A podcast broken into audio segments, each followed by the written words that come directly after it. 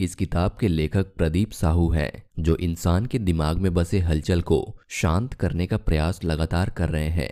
इनका एकमात्र उद्देश्य है कि मनुष्यों की पीड़ादायक ज़िंदगी को आसान कर उसमें दिव्यता के बीज बो सके।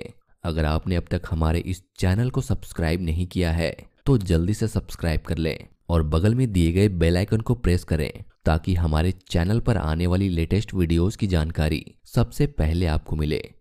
अपने अंदर छुपी दिव्य शक्ति से हम आसमान की ऊंचाइयों तक पहुँच सकते हैं। जैसे ही अंतरिक्ष वैज्ञानिक फ्यूज लेक के हर कोने और तारों को अच्छी तरह से जोड़ते हैं, वैसे ही कॉकपिट में मौजूद सभी इलेक्ट्रॉनिक पार्ट्स काम करना शुरू कर देते हैं।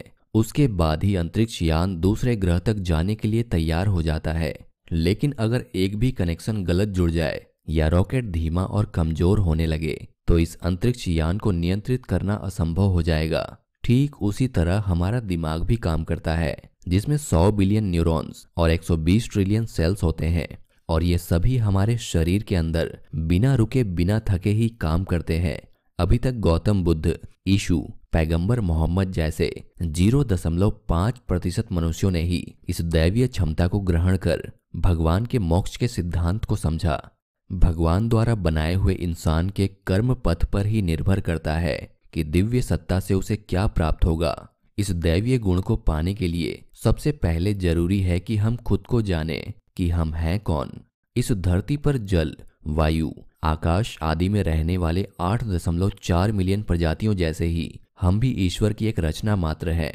बाकी जीवों की तरह ही हम मनुष्य भी एक जीपीएस के माध्यम से जुड़े हैं और हमारे शरीर में जीपीएस की तरह काम करने वाली हमारी आत्माएँ सृष्टि के सृजन से ही मौजूद है। ईश्वर इसी जीपीएस के द्वारा लगातार सभी जीवों पर अपनी नज़र बनाए रखते हैं और उसी हिसाब से कर्म फल और कर्मों की नियति बनाते हैं, जो कर्म फल के सिद्धांतों पर विश्वास करते हैं।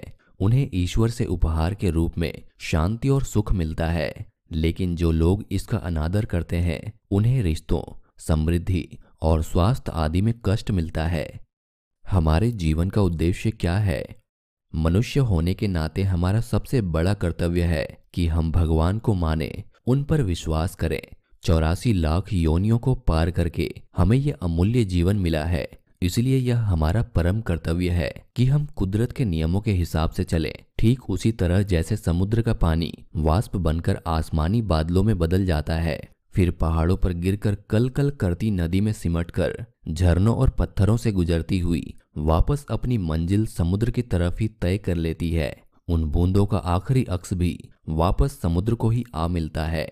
ठीक इसी तरह हम परमात्मा के अंशों की भी नियति तय है कि हम मोक्ष के रास्ते पर होते हुए उसी परमात्मा में मिल जाए। हम मनुष्यों की नियति हमारे कर्मों पर निर्भर है। उसी से हम इस जन्म और मृत्यु के चक्र से छूट सकते हैं।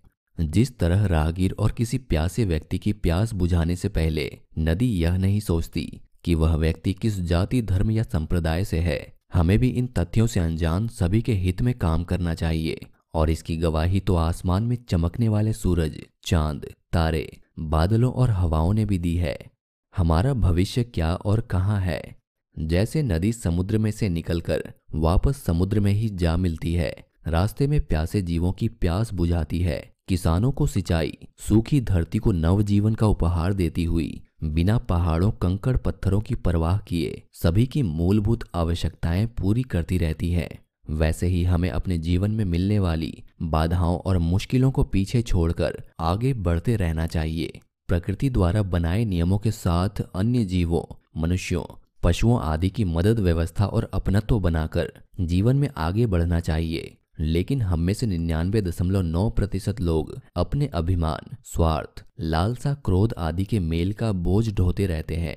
और हमारा यही ओछा व्यवहार हमारे अगले जीवन में कर्मों के फलस्वरूप मिलता है और हम कष्ट भोगते हैं।